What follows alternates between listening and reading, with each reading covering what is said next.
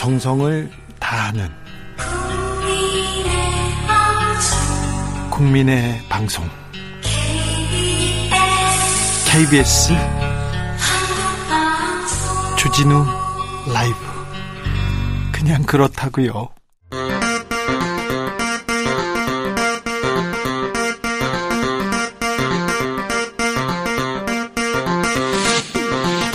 주진우 라이브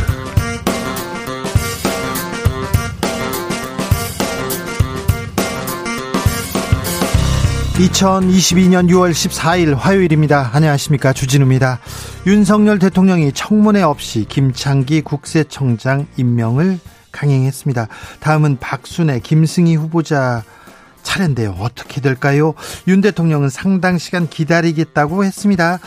국회 원구성 협상 여전히 제자리 걸음인 가운데 민주당은 시행령 정치를 막겠다 시행령 통제법을 발의했습니다. 윤 대통령은 위헌 소지가 많다고 했고요. 국민의힘도 강력 반발했습니다. 그런데요. 7년 전 2015년 당시 새누리당이 민주당이 발의한 법안과 같은 취지의 법안을 발의했습니다. 이걸 어떻게 봐야 될까요? 정미경 최고위원 신현영 의원과 짚어보겠습니다. 검은 월요일 지나고 다시 검은 화요일 폭락하는 주가 오를 김이 안 보입니다. 코스피는 2,500선이 무너졌습니다. 미국발 물가 충격 때문이라고 하는데요. 주가는 폭락하고 환율은 급등하고 있습니다. 19개월 만에 최저점 찍은 코스피 지수 더 떨어질까요? 어디까지 떨어질까요? 그래서 내가 보유한 주식은 가지고 있어야 될까요? 던져야 할까요? 지금이 저점이라면 사야 할까요? 정부는 어떤 대책을 세우고 있을까요? 혼돈의 증시시장 염승환 이사와 함께 풀어봅니다. 화물연대 총파업 일주일을 넘기고 있습니다. 피해액 1조 6천억 원 넘었다 이렇게 얘기 나오는데요. 청과물 시장에서 바나나 이렇게 썩고 있다는 얘기도 들립니다. 바나나 가격 두 배 이상 올랐고요. 소주 맥주가 없어요 이렇게 얘기하시는 분들도 많습니다. 건설업계는 공사판 다 멈출 것 같아요 이렇게 호소하는데 화물연대에서는 잠정 합의했는데 왜 국민의힘이 돌연 합의를 번복했느냐고 얘기합니다. 국민의힘에서는 우린 협상한 적 없습니다. 이렇게 주장하는데요. 민주당에서는 해법을 논의하자고 여, 여야 회동부터 하자고 제안했습니다. 어, 한편 원희룡 국토부 장관은 국민 경제 잡는 파업 결단 내리겠다면서 강경 대응 시사하고 있는데요. 주스에서 어떻게 된 일인지 정리해 봅니다. 나비처럼 날아 벌처럼 쏜다. 여기는 주진우 라이브입니다. 오늘도 자중차에 겸손하고 진정성 있게 여러분과 함께 하겠습니다. 주식 하시는지요? 주식 가지고 계십니까? 네, 어제도 금, 네. 오늘도 눈물이 나요. 억장이 무너져요. 뭐 반토막 됐어요. 이런 얘기 많습니다. 코스피 200, 2,500선이 무너졌다는데, 아, 주식이 당분간 이렇게 어렵다는데 어떻게 해야 될까요? 주식에 대해서 궁금한 점 있으면 모두 보내주십시오. 그러면요, 저희가 2부에서 어, 염승환 이사 염불리 모셔다가 아, 다 물어보겠습니다. 다 물어볼 테니까 여러분의 주식 궁금한 점뭐 보내주시면 저희가 풀어드리겠습니다. 샵 9730 짧은 문자 50원 긴 문자는 100원이고요. 콩으로 보내시면 무료입니다. 그럼 주진우 라이브 시작하겠습니다.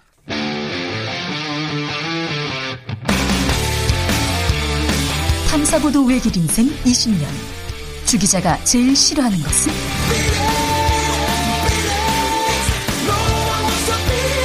이 세상에서 비리와 부리가 사라지는 그날까지. 오늘도 흔들림 없이 주진우 라이브와 함께.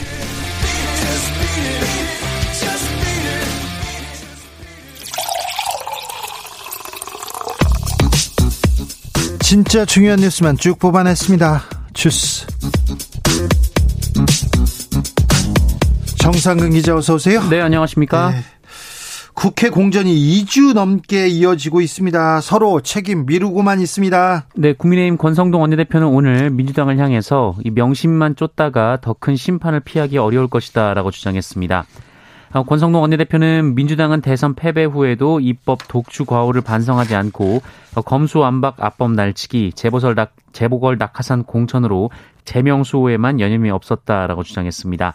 어, 그러면서 국회의장, 법사위원장 독식도 이재명 방탄국회를 완성하기 위한 것이다라고 주장했습니다. 무슨 소리냐? 국민의힘이 약속을 파기했지 않느냐? 민주당에서는 목소리 높입니다. 네, 민주당 박홍구 원내대표는 국민의힘은 법사위원장 문제를 국회의장 선출 문제와 연계해서 볼모로 잡고 있다라면서 억지 행태가 매우 유감스럽다라고 말했습니다. 어, 그러면서 전직 원내대표 사이의 법사위원장 합의는 이 그동안 상원처럼 월권을 행사해온 법사위의 기능을 정상화하겠다는 것이 전제였다라고 주장했습니다. 어, 그러면서 법사위 정상화는 여전히 국회 개혁의 핵심 과제라고 말했고요. 우상호 비상대책위원장도 법사위 위상을 바꾸든지 바꿀 생각이 없으면 의석에 따라 법사위원장을 양보하든지 해야 할 것이다라고 말했습니다. 민생이 경제가 물가가 걱정이라고 하는데 지금 국회에서는 계속해서 서로 남탓만 하고 있습니다.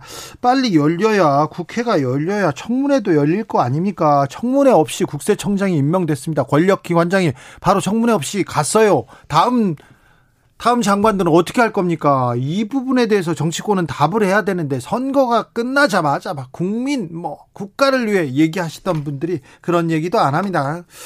자, 민주당에서는 국회 패싱 맞겠다. 이런 법안을 냈습니다. 네, 민주당 조웅천 의원은 대통령령 같은 행정부 시행령을 통해 입법부를 우회하는 이른바 국회 패싱을 막겠다면서 법안을 오늘 발의했습니다. 이 국회 상임위원회가 소관 중앙 행정기관의 장이 제출한 시행령의 범, 시행령이 이 법률의 내용과 맞지 않다라고 판단될 경우 수정을 요청할 수 있도록 한다라는 건데요. 네. 이 수정 요청을 받은 해당 기관장은 처리 결과를 국회에 보고해야 합니다. 어, 기존에는 문제가 되는 시행령에 대해서는 상임위가 검토 보고서를 작성해서 본회의에서 보고를 하고 이 보고서가 의결될 경우 어, 정부가 처리 여부를 검토하고 그 결과를 국회에 제출하는 방식이었는데요. 이 개정안이 통과되면 윤석열 정부가 시행령을 바꿔서 검찰 수사권을 넓히려고 하거나 인사 권한을 늘리려고 할 때 이 관련 상임위가 제동을 걸 수 있게 됩니다. 국민의힘 반발 거셉니다. 네, 국민의힘은 이 개정안을 새 정부의 발목을 잡는 정부 완박법으로 규정하면서 국정 발목 잡기를 넘어 발목 꺾기라고 주장했습니다. 어, 그러면서 반드시 저지하겠다라는 입장을 보이고 있는데요. 이 특히 민주당이 법안을 당론으로 추진할 경우 국민의힘이 강대강으로 맞설 가능성이 높아서 전국이 경색될 것으로 보입니다. 예. 어, 권성동 원내대표는 이날 원내대책회의에서 이 민주당이 행정부 견제를 운운하며 국회법을 개정한다면 어느 누가 믿겠나라고 주장했고요. 또 협치, 견제에 반대말이 있다면 그건 민주당일 것이다라고 비판했습니다. 야당에서 이렇게 얘기하는데요. 여당과 야당이 또 바뀌면 또 사연이 달라집니다. 2015년에 어, 새누리당이 비슷한 법안을 발의했었는데 이번에는 목소리가 정반대 어, 얘기를 하고 있습니다. 민주당과 국민의힘이 말입니다. 아, 문제는 물가입니다. 경제 잡아줘야 되는데 물가 치솟고 있습니다. 아, 이게 첫 번째 숙제고 두 번째 숙제고 세 번째 숙제여야 하는데 여기에 대한 목소리가 없습니다. 정치권에서는 오늘 윤석열 대통령이 한마디 했어요. 네, 윤석열 대통령은 오늘 용산 집무실 출근길에 이 물가 관련 조치를 묻는 기자들의 질문에 이 공급 사이드에서 물가 상승 요인이 나오는 것이기 때문에 공급 사이드에서 정부가 할 수 있는 조치들을 다 취하려고 한다라고 말했습니다.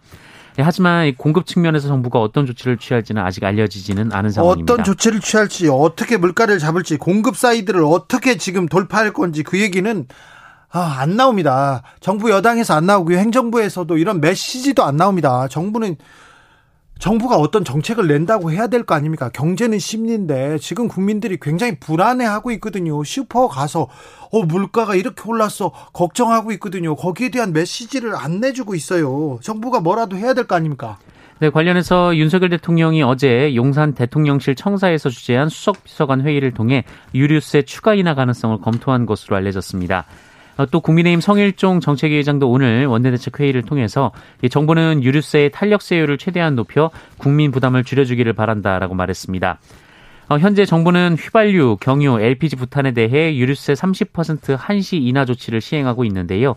어, 유류세 중에 교통세가 현재 법정세율보다 소폭 높은 탄력세율을 적용하고 있는데 이 탄력세율 대신 법정 기본세율을 적용하고 어, 이를 기준으로 30% 인하 조치를 시행하면 37%까지 인하 효과를 볼 수 있다라는 겁니다. 37% 인하 효과요. 지금 그런데 음 석유 계속 유가가 고공행진하고 있는데 이게 이게 정부의 정부의 카드가 도움이 될까요? 아직 그 정책이 제대로 이게 작동하지 않을 거라는 좀 우려도 있어요.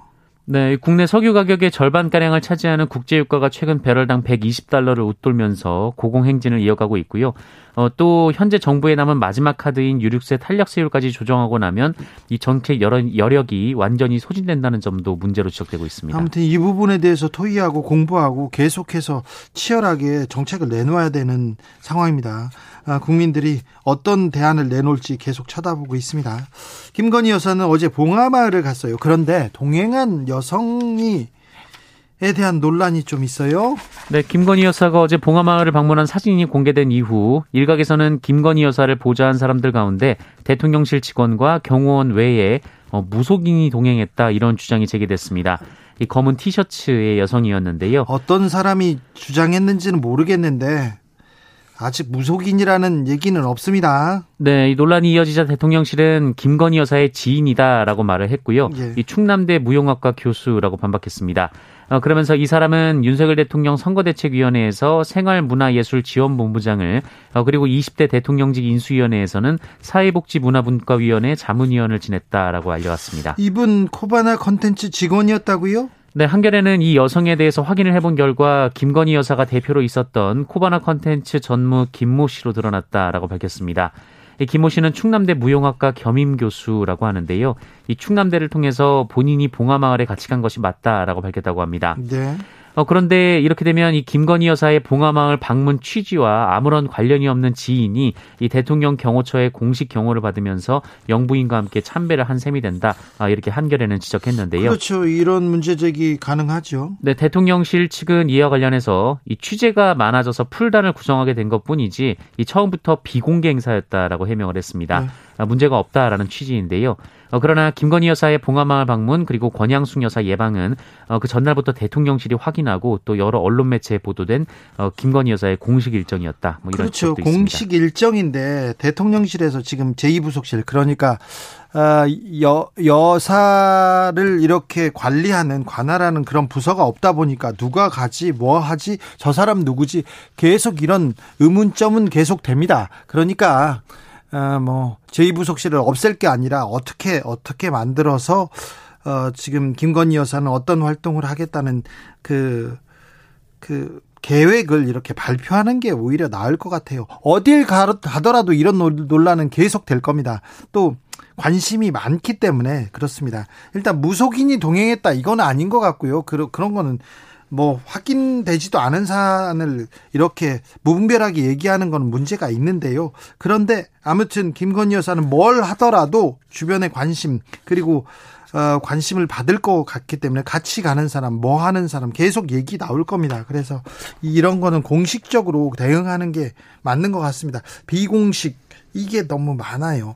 김건희 여사의 비공식 대변인 역할을 하고 있습니다. 팬클럽 팬클럽 회장이 또 논란이 됩니다. 네, 건희사랑의 팬클럽 회장 강신업 변호사가 얼마 전이 메간 매직 척결 국민연대라는 시민단체를 만들고 가입비 만 원씩 모금한다라는 공지 게시물을 페이스북에 올렸습니다. 어, 그리고 이를 두고 유창선 평론가가 언젠가는 터질 윤석열 정부의 지뢰다라고 비판을 했는데요. 어, 그러자 강신업 변호사가 유찬성 평론가를 맹비난을 했습니다. 이 원색적인 욕설이 섞인 내용이었, 내용이었는데요. 어, 유찬선 평론가는 이에 자신과 관련된 게시물을 삭제하고 사과할 것을 요구했고요.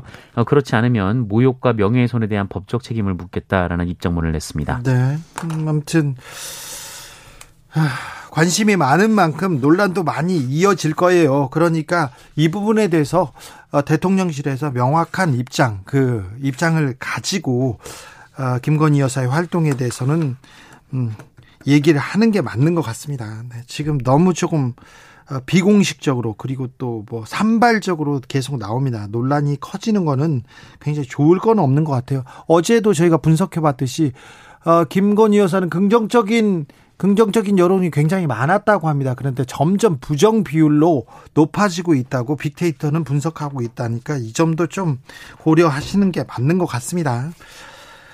화물연대 파업 이어집니다. 물가가 또, 또, 들썩거리는 한 요인이기도 한데요. 원희룡 국토부 장관 강경 대응 시사했습니다. 네, 민주노총 공공운수노조 화물연대 본부의 집단 운송 거부 총파업이 8일째 접어든 가운데 원희룡 국토교통부 장관이 강경 대응을 시사했습니다.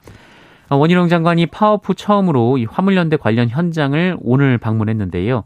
어, 이 자리에서 물류 피해 상황 그리고 비상 수송 대책을 점검하고 업계 관계자들과 간담회를 가졌습니다. 어, 그리고 원희룡 장관은 국민 경제를 볼모 삼아 요구안의 일방적인 관철을 시도하면 중대 결단을 내릴 수밖에 없다라면서 이 장관이 현장에 나오는 것은 법적인 행위가 임박했음을 의미한다라고 경고했습니다. 강력 경고했는데요. 보통 이럴 때는 빨리 대화의 테이블로 나와라. 그래서 협상하자 이렇게 얘기해야 되는데 정부에서는 강경 대응, 경고, 볼모 삼아 이렇게 관철하는 거 중대 결단하겠다 이렇게 얘기하고요. 화물연대에서는 대화 제, 제안했습니다. 네, 화물연대는 오늘 논평을 통해 공개적으로 원희룡 장관과의 대화를 정식으로 요청한다라며 이 국민 안전을 볼모로 잡지 말고 안전운임 일몰제 폐지 입장 결단을 내려서 오늘 오후 8시 의왕 내륙 컨테이너 기지에서 대화하자라고 촉구했습니다. 음. 아, 그리고 우상호 민주당 비상대책위원장은 문제 해결을 위해 여야 당 대표 그리고 원내대표로 이뤄진 4인 회동을 긴급 제안했는데요. 어, 하지만 이준석 국민의힘 대표는 더 지켜보자는 입장이라면서 정치권이 무리하게 개입하면 협상에 지장을 줄 수 있다라고 말했습니다. 정치권 아, 네. 정치권에서 이런 갈등을 좀 조정해야 되는데 정치권이 오히려 갈등을 좀 키우는 경향이 있어서 걱정하고 있습니다. 국민들이 정치를 걱정하고 있어요. 정치인들이 국민을 걱정해야 되는데 물가, 유가 급등합니다. 환율도 급등하고요. 화물연대 파업까지 주가 폭락하고요. 아, 지금 팝콘 먹을 때가 아닌 것 같은데. 아, 코스피 지수는 2,500선 붕괴했습니다. 네, 코스피가 미국 물가 충격 여파로 어제에 이어 오늘도 하락하면서 이 심리적 저항선으로 여겨졌던 2,500선도 내줬습니다. 네. 어, 이날 코스피는 전 거래일보다 11.54포인트 0.46% 떨어진 2,492.97에 장을 마쳤습니다. 미국 증시가 급락했기 때문에 우리도 따라 내려갈 것이다 이런 얘기는 했어요. 그런데 아, 엄청나게 떨어지고 계속 밀리고 있습니다. 그리고 환율은 계속 오르고 있죠? 오르고 있는데 아, 이 부분 어떻게 되는지 2부에서 저희가 주식에 대한 궁금증, 주식 어떻게 해야 돼요? 이로 다 물어보겠습니다. 8430님께서 주식에 대해서 관심도 없고 흥미도 없는 저를 보면서 친구들이 다 비웃었어요. 그때 비웃던 친구들 모두 울고 있습니다. 저는 아무것도 안 해서 잃은 게 없네요. 얘기하는데 주식하는 사람들의 평생 목표가 본전이라고 하죠. 네, 그렇지만 뭐 어, 지난해, 지난해 주가가 너무 좋았고요. 상승 랠리를 이어갈 때 언론에서 뭐라고 했습니까? 뭐가 좋다, 뭘 사야 된다. 언론인들이 계속 얘기하지 않습니까? 그때가 끝물입니다. 언론 얘기를 제대로 들으면 안 됩니다. 자, 새겨드려야 됩니다. 정치권 뉴스도 잘 들어야 되는데 새겨 들으셔야 됩니다. 조성빈님께서 주식 어플 키면요 온통 파래서 제 영혼까지 파랗게 질려가고 있습니다. 지하실이 끝인 줄 알았는데 그 밑에 끝. 을 알 수 없는 싱크홀이 기다리고 있습니다. 그래 지하실 밑에 싱크홀이 있다고 얘기 많이 하고 있네요. 네, 어, 그래 걱정하지 마세요. 자, 주식 어떻게 될 거다 저희가 2부에서 전문가하고 좀 자, 상생히 상세히 분석해 드리겠습니다. 아, 코로나 확진자 어떻게 됐습니까? 네, 오늘 코로나19 신규 확진자 수는 9,778명이었습니다. 네. 어제에 비해서 2.5배 정도 늘었습니다만. 하지만, 네. 2주 전과 비교하면 7천여 명이 적습니다. 화요일이 제일 많이 나온 날인데 만 명 밑으로 떨어졌군요. 네, 사망자 2명 나왔는데요. 네. 어, 274일 만에 가장 적은 수였습니다. 네. 위중증 환자는 98명입니다. 100명 아래로 떨어졌습니다. 항체, 국민들이 항체를 좀 가지고 있는 것 같습니다. 네, 이 국민 20명 중 1명 정도를 제외하고는 이 백신 접종 또는 자연 감염으로 인한 이 코로나19 항체를 가지고 있는 것으로 나타났습니다. 네. 특히 오미크론 변이 확산에 따라 자연 감염에 따른 항체 양성률은 1월 어, 0.6%에서 4월 36.1%로 크게 뛰었습니다. 네. 어, 다만 이번 조사는 월별로 조사 지역이 좀 달랐고 규모도 적었고 또 대상자의 연령이 10살 이상으로 설정돼서 국민 전체를 대표하기에는 한계가 있다라는 지적도 있습니다. 그래도 만 명씩 나오고 있어요. 옛날에 코로나 확진자가 10명을 넘어섰습니다. 100명을 넘어섰습니다. 국민 여러분 걱정이 걱정이 큽니다. 그렇게 얘기했습니다. 이거 뭐 아, 이제 좀 줄어들고는 있다고 하지만 걸리면 똑같이 아파요. 그리고 또 어떤 사람은 굉장히 크게 아프고 그 후유증 앓기도 합니다. 그러니까 그러니까 여러분 조심하셔야 됩니다. 오늘 8시에 정부와 화물연대가 어 협상 테이블에 앉기는 앉을 것 같습니다. 협상을 재개하기로 했답니다. 다행입니다. 네. 화물연대가 협상하자고 했으니 정부도 빨리 나가서 협상을 해서 뭐가 문제인지 풀어서 또 국민들의 걱정을 좀 줄여주셨으면 합니다. 누리호 발사는 하루 연기됐네요. 네, 한국형 발사체 누리호 2차 발사가 내일에서 모레로 하루 미뤄졌습니다. 과학기술정보통신부와 한국항공우주연구원은 오늘 이 나로 우주센터에 강한 바람이 불고 있고 향후 더 세어질 가능성이 있다라며 이 발사대 기술진의 안전한 완, 어, 완전 확보가 어려울 수 있다라고 밝혔습니다. 누리호가 한국 사회 그리고 한국 과학 기술에 어떤 영향을 미치는지 그리고 누리호 발사는 우리 우리의 미래에 어떤 도움을 줄지에 대해서는 저희가 그때 전문가 모셔가지고 자세히 말씀드리겠습니다. 주스 정상근 기자 함께했습니다. 고맙습니다. 2842님께서 초등학교 4학년 딸아이 아빠입니다. 아침 시간에 바쁜데요. 밥 먹는 시간이 너무 오래 걸려가지고 중먹 중먹여서 보내는데 화요일 이 시간이 일주일치 죽을 끓이면서 항상 유익하게 방송 듣고 있습니다. 아 화요일 날 딸아이를 위해서 죽을 끓이는 아버지시군요. 아우 훌륭하신 분이시네요. 금오도님 오늘 모두 수고들 많았습니다. 저녁 식사 만나게 하세요. 주라 들으면서 그러세요. 주라와 함께 좋은 저녁 되셨으면 좋겠습니다. 하늘이 예쁘니까 주라 들으면서 걷는 것까지는 네 인정 추천합니다. 교통정보센터 다녀오겠습니다. 유하영 씨.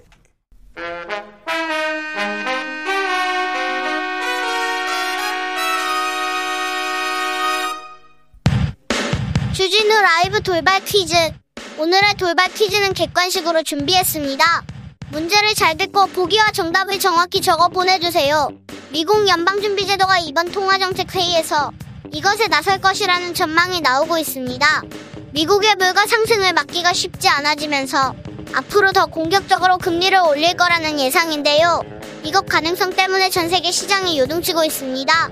통상적으로 금리는 0.25%포인트씩 올리는 것이 일반적이지만 인플레이션 등의 우려가 커질 때는 금리를 한꺼번에 0.75%포인트 올리기도 하는데요.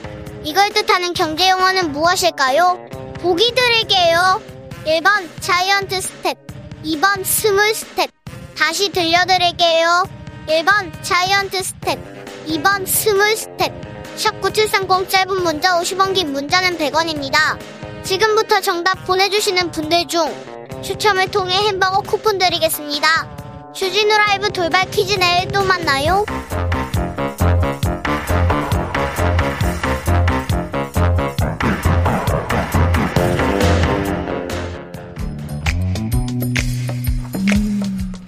오늘의 정치권 상황 깔끔하게 정리해드립니다. 여당 야당 크로스 정가신과 함께 정가신당.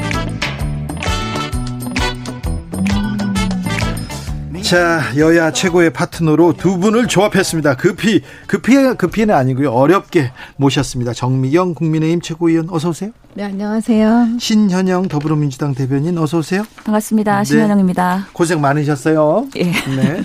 민주당도 그렇고 국민의힘 정미경 최고위원. 왜 정미경 최고위원을 괴롭히는지 난 참 이해가 안 되네.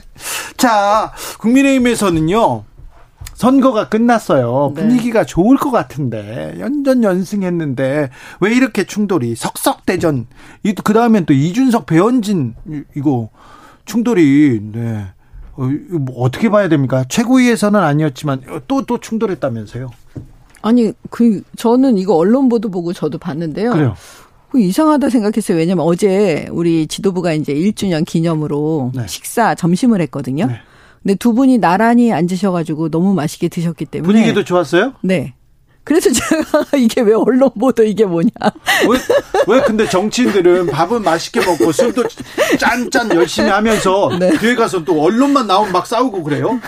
그게 정치라고 남들이 다 그렇게 말하더라고요. 아, 이준석과 배현 지금 충돌할 이유가 별로 없잖아요. 예, 그러니까 이거 언론 보도 보고 알았다니까요, 진짜. 알겠어요. 네. 민주당 갈게요, 민주당. 예. 민주당. 민주당 어떻습니까? 비대위 끝나고 또 비대위. 예, 두 번째 비대위인데요. 네. 뭐 대변인 맞춰서 초심을 가지고 다시 시작하는 마음으로 네.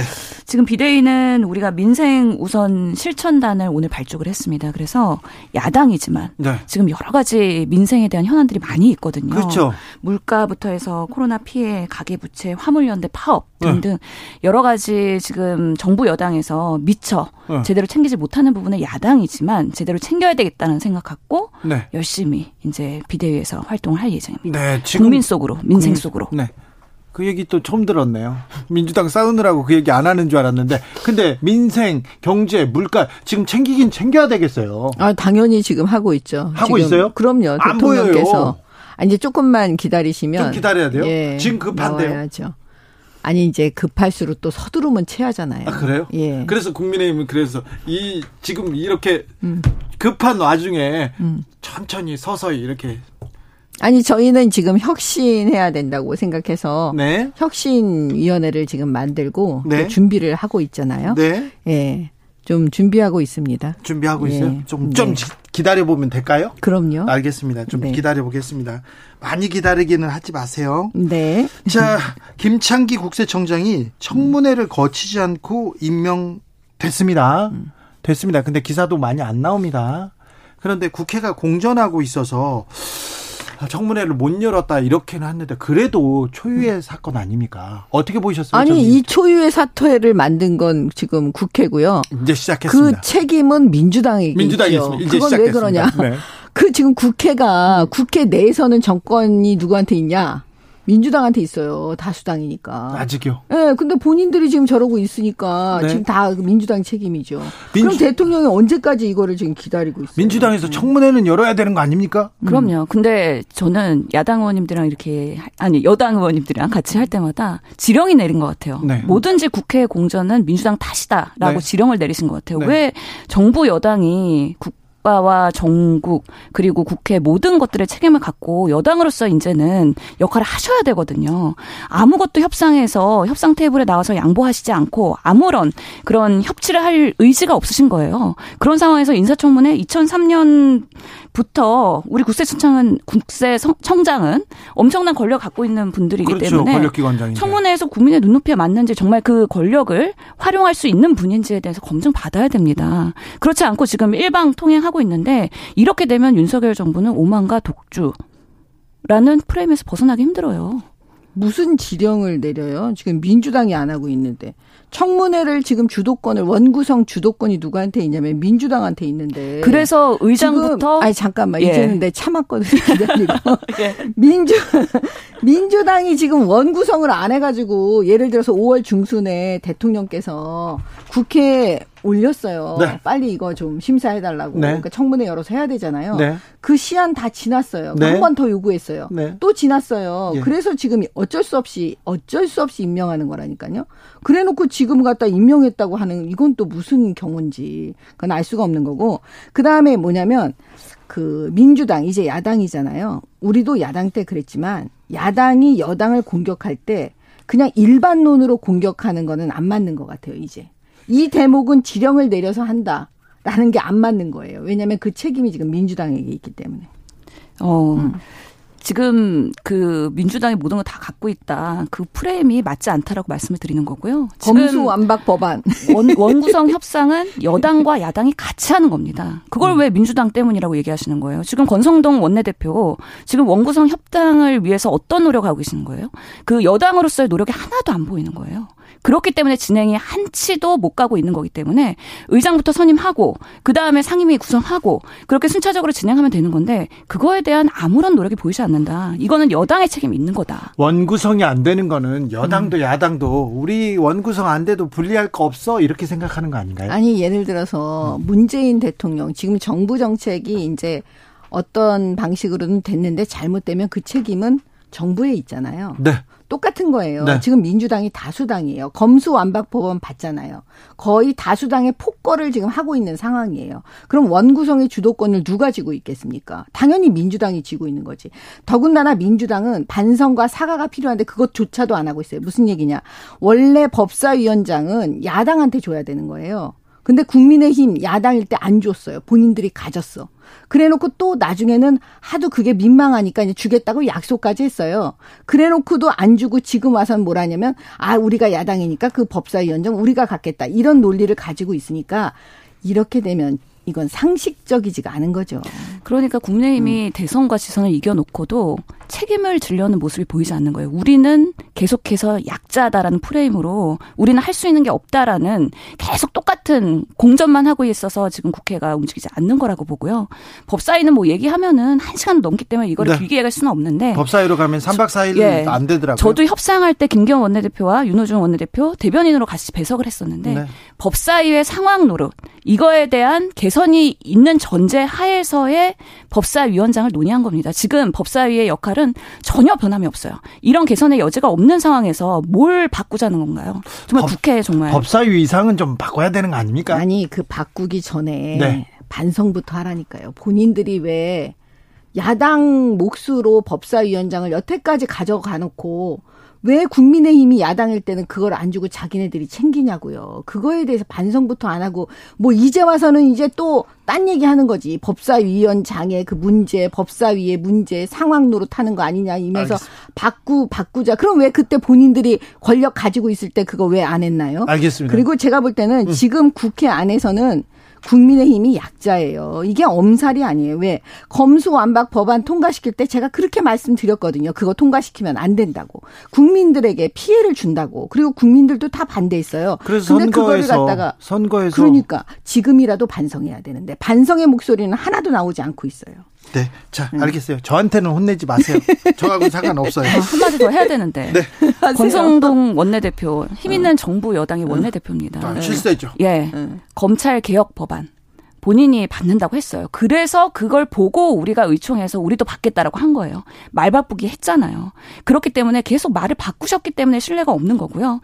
우리가 김기현 그리고 우리 법사위원장 합의할 때 다시 말씀드리지만 전제가 있었다고요. 법사위 상황 기능 이제 철폐해야 된다. 그러면 여야가 한 번씩 하자. 이 전제가 안 지켜지고 있다. 이거는 네. 붙이게 되어 있는 부분이기 때문에 그걸 꼭 확인하셔야 된다는 말씀 아, 다시 한 번 드리겠습니다. 국민의힘은요. 잘못을 조금 했다거나 실수를 했다거나 하면 금방 사과를 해요.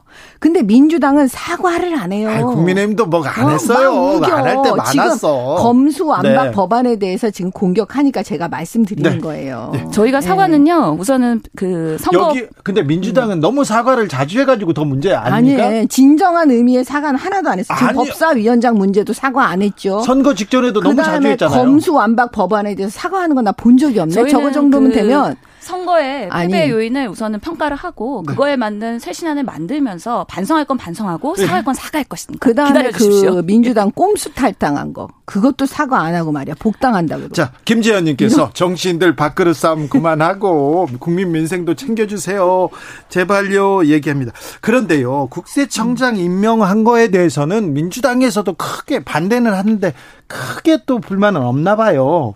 조용합니다. 그런데 박순애 교육부 장관 후보자, 김승희 복지부 장관 후보자는 좀 국민 정서도 조금 다른 것 같습니다. 어, 의혹이 너무 많아요. 이렇게 생각하는 사람이 많습니다. 그래서 윤석열 대통령 좀 상당 시간 기다려 보겠다 이렇게 얘기했는데 어찌 보십니까? 대통령은 굉장히 지금 상식적으로 말씀하시는 거죠. 왜냐하면 빨리 지금 후보자가 있으니까 여야가 빨리 국회에서 원구성 빨리 맞춰가지고 청문회 열어달라 지금 얘기하는 거거든요. 네. 근데 지금 그러면 빨리 국회가 대답을 해야 돼요. 그렇죠. 어, 원구성을 할 건지 말 네. 건지 우리는 청문회 안 한다. 그러니까 빨리 임명하셔라 하든가. 뭐 얘기를 해야지 얘기를 또 돌아왔어요 국회로. 네, 국회가. 예 우선은 뭐 박순애 후보자 김승희 후보자. 아니 여자라고 해서 아무나 임명하면 어떻게 합니까? 저희가 기, 그 처음부터 그 장관 후보자 인사 검증 기준 제대로 하고 있는 거 맞냐 라는 걸 했을 때 제대로 대답을 못했어요. 그렇기 때문에 박순애, 김승희 모두 지금 도덕적으로나 정말 실력이나 능력으로서도 의심이 가는 부분이잖아요. 박순애 후보자 뭐 음주 만취된 상태에서 음주운전 한 것뿐만 아니라 이해 충돌, 논문 이름 얹기 그리고 김승희 후보자는요. 저희 보건복지위원회에서는 이전에 정호영 후보자보다 더한 인물에 나타났다. 정호영이 더 낫다 이렇게 얘기하는 분도 예, 많아요. 그렇습니다. 그래서 보건복지에서 만약에 인정하게 되면은요. 네. 김승희 후보자는 아마 통과하기 어려울 것 같다는 생각이 들어요. 장관 인사검증, 인사검증은 조금 아쉽습니다. 국민의 눈높이에 못 따라가는 것 같습니다. 근데 제 말씀은 뭐냐면 이 제도 시스템 안에서 얘기를 하셔야 될 것 같아요. 네. 언론에 대고 주장하고 비판하는 건 뭐 다 할 수 있지만 네. 이 시스템이라는 건 청문회 안에서 청문회에서 해야 되잖아요. 따, 따져봐야 되잖아요. 네. 그 다음에 의혹만 갖고는 안 되는 거예요. 예. 장관 후보자들이기 때문에 그렇기 때문에 청문회를 하라는 거잖아요. 지금 네. 청문회를 하지 말라는 게 아니잖아요. 대통령이 하라고 제발 해 달라 네. 이러는 거니까 빨리 청 청문회 여세요. 근데 하필 그 두 후보자가 정말 여성 인재, 인재들이 널리 있는데 왜 하필 그 가장 문제 있는 두 분인지 참 안타깝습니다. 그렇죠. 정미경 얘기했으면 말 안 나오죠.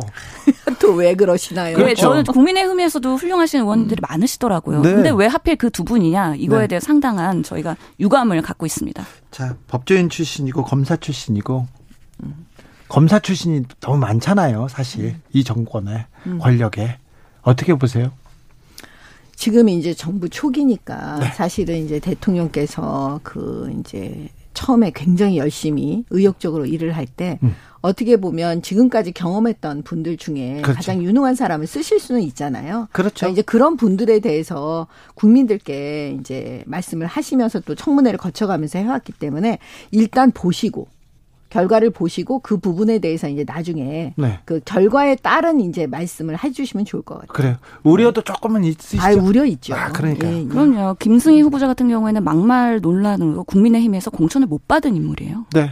그렇기 때문에 그런 분들이 지금 장관으로 나온다는 것 자체가 네. 인재풀이 정말 취약하다라는 걸 얘기하는 거죠. 자, 이 얘기 해야 되겠는데 민주당에서 정부 시행령 통제법 네. 이렇게 내놨습니다. 요거 어떻게 보세요? 요거에 대해서는 또 할 말 많습니다. 정미경 최고위원.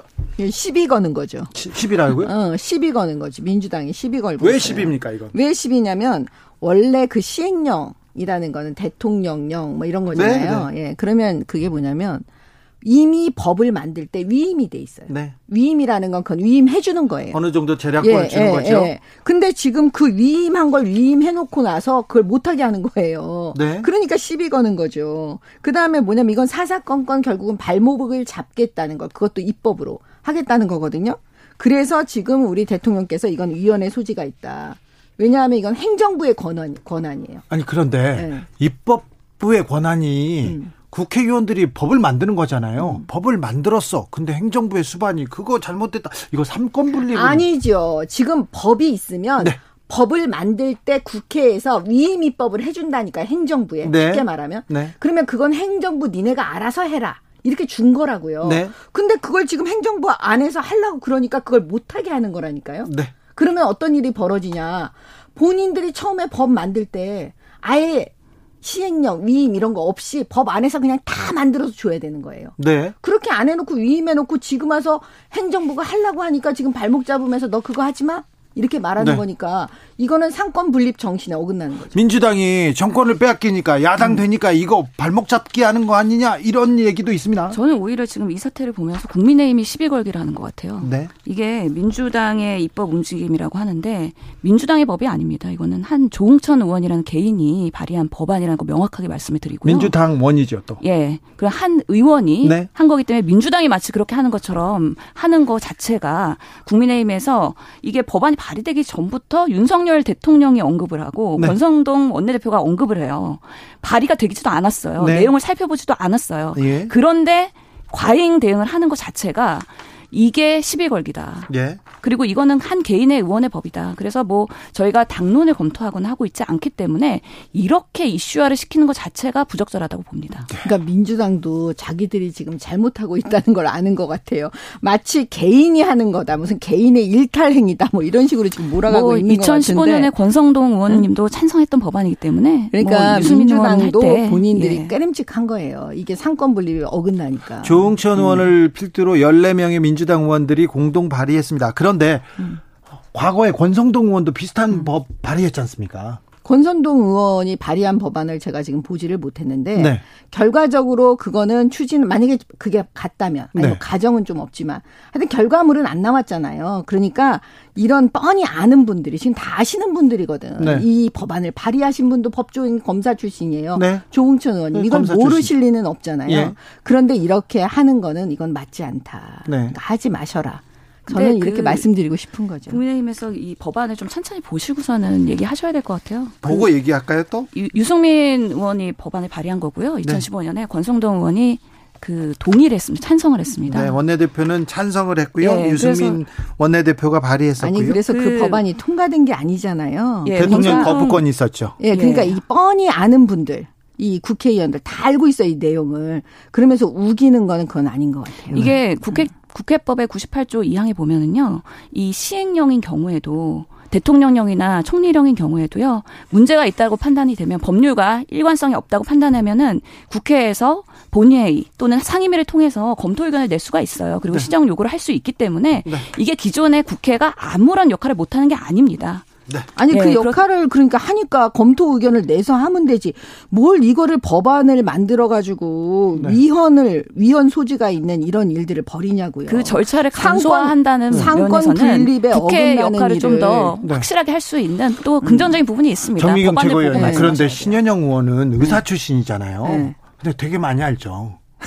신기하죠. 네. 공부를 되게 열심히 하세요. 네.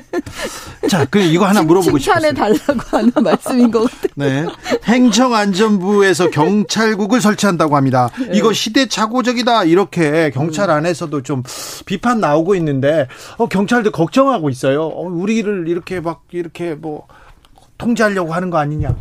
이거는 네. 검수완박 법안을 또 검수완박 나왔어 어, 여기서. 중요해요. 또 여기서 그 법안이 지금 다 문제가 되는 거예요. 모든 그 지금 수사 권한을 전부 다 경찰한테 몰아줬잖아요. 그게 시대착오적인 법안이에요. 법이에요. 이 네. 검수완박법이. 그러니까 그거에 대한 문제점을 제가 누차 말씀드렸잖아요. 네. 그 문제점이 이제 터지는 거예요. 무슨 얘기냐? 그러면 경찰이 그 과도하게 많이 갖고 있는 권한에 대해서 그럼 아무런 그 어떻게 통제할 아, 것이냐? 어, 아니죠. 통제가 아니죠. 네. 관리를 해줘야 되잖아요. 네. 국민들한테. 예? 예? 그래서 그 관리 부분을 어떻게 하냐면 지금까지 행안부와 네. 행안부와 네. 이 경찰청 사이에 그 비직제 그러니까 직제되지 않은 그러니까 되지 않는 기가 기구가 있었어요. 그, 그 기구를 말하자면 그 이제 물 위로 오르게 만드는 거예요. 네. 예. 경찰국 직제화 시키는 거. 네. 아니 뭐 지금 경찰국이라고 이름을 붙인 것 같지는 예, 않아요. 예, 이름은 아직 아직 예, 정해지지 예, 예. 않았습니다. 그러니까 직제화 시키는 거예요. 그게 뭐였냐면 저도 지금 이번에 처음 알았는데 그 이름은 치안 정책 관실이라고 해요. 예. 예. 이게 원래 있었는데 그거를 갖다 이제 물 위로 올리는 거죠. 네. 예, 그 투명하게. 그래서 이 안에서 어떻게 하면 이 양쪽을 다 관리할 수 있는 그런 방안이 있는지를 이제 검토하자라는 내용이에요. 이것도 사실은 경찰 제도 개선 자문위원회에서 네. 그 의논에서 어떤 권고안으로 나온 것 같아요. 신현영 의원님, 음. 예. 국민의힘에서는 통제가 아니라 관리다 하면서 물 위로 이렇게 올리겠다, 제도화하겠다 이렇게 얘기합니다. 전혀 그렇지 않고요. 이게 저희가 대선 할 때부터 당시에 그 과거로 가는 윤석열을 뽑을 것이냐, 유능한 민생 대통령 이재명을 뽑을 것이냐 그 구호를 많이 외쳤거든요. 과거로 가는 윤석열이라는 게 딱 여기서 나타나는 겁니다.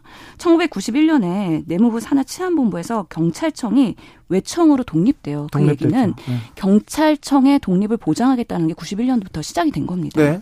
그런데 이제 다시 경찰 장악을 하기 위해서 검찰 공화국을 만들기 위한 수단으로서 지금 이런 움직임들이 계속 보이고 있거든요. 그런 조짐들이 계속 보이는 거예요. 그렇기 때문에 지금 경찰 어 정권의 입맛에 따라서 경찰이 권력을 오남용하면은 국민을 탄압하기 때문에 이런 것들을 우선 검찰 독립성 확보를 하면서 경찰은 under control 하겠다.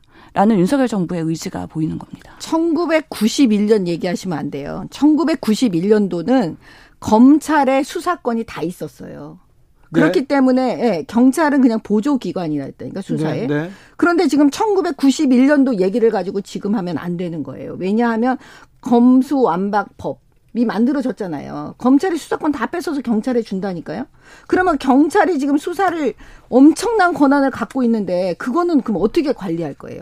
그 관리 부분에 대해서 고민해야 된다니까요. 알겠습니다. 그래서 지금, 지금 고민의 내용의 결과물이 이제 하나씩 하나씩 나오면서 결국 국민적 합의를 거쳐서 어떤 게 나오겠죠. 네. 그때 가서 얘기해 보시면 되고 이거는 국민들께서도 지켜보실 것 같아요. 왜냐? 국민들도 경찰에서 이 막대한 수사권을 다 갖고 있는 거를 과연 정부가 어떻게 할 거냐 이거를 이 부분에 대해서 결과물을 내오는 걸 지금 국민들께서 바라보고 계시는 거거든요. 네. 지금 검찰개혁법이 현장에 적용되지도 않고 있고요. 그렇기 때문에 지금 말씀하시는 건 또 이게 검찰공화국을 합리하기 위한 윤석열 정부의 의도를 마치 검찰개혁으로 뒤집어 씌우려고 하는 과잉 대응이라고 생각을 합니다. 검사들의 권한이 아니, 다 잠깐만, 사라진 건 아니잖아요. 검사, 검찰의 아니, 수사권은 되면 이제 다 사라지는 거죠. 다 사라지지 않고요. 검찰의 수사권은 재벌 수사, 경제 사범 그 수사 다 남아 있습니다. 중대범죄 예. 수사도 네. 9월까지만 하고 지금 새로운 무슨 수사청 만들어 가지고 민주당이 얘기했잖아요. 그래도 예? 많이 할 수 있어요. 그러면 뭘 많이 할 수 있어요? 지금 경찰에서 아니 우리 국민들께서 이제 고소 고발하는 거, 네. 그 검찰에 가져가지도 못하고 경찰에만 가져가게 만드는 게 그 법안인데 그 법의 피해라는 거 앞으로 엄청나게 나오는데 그거를 어떻게 관리할 거냐니까요. 그 다음에 지금 뭐 이루어지지 않았다고요? 현실이? 그러면 앞으로 이루어질 거에 대해서 우리 윤석열 정부는 대비를 해야 될 거 아닙니까?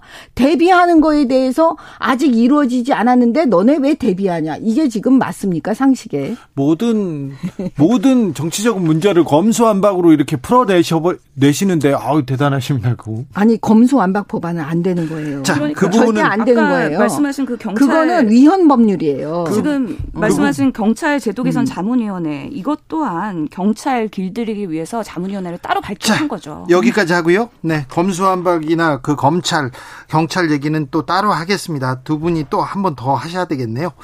요거 물어볼게요. 음. 어, 김건희 여사 이렇게 행보하는데 음. 조금 이거 부속실도 없고 공적인 공적으로 이렇게 그 보자는 기, 기관도 없고 그러니까 좀 걱정된다 그런 분들이 좀 있어요.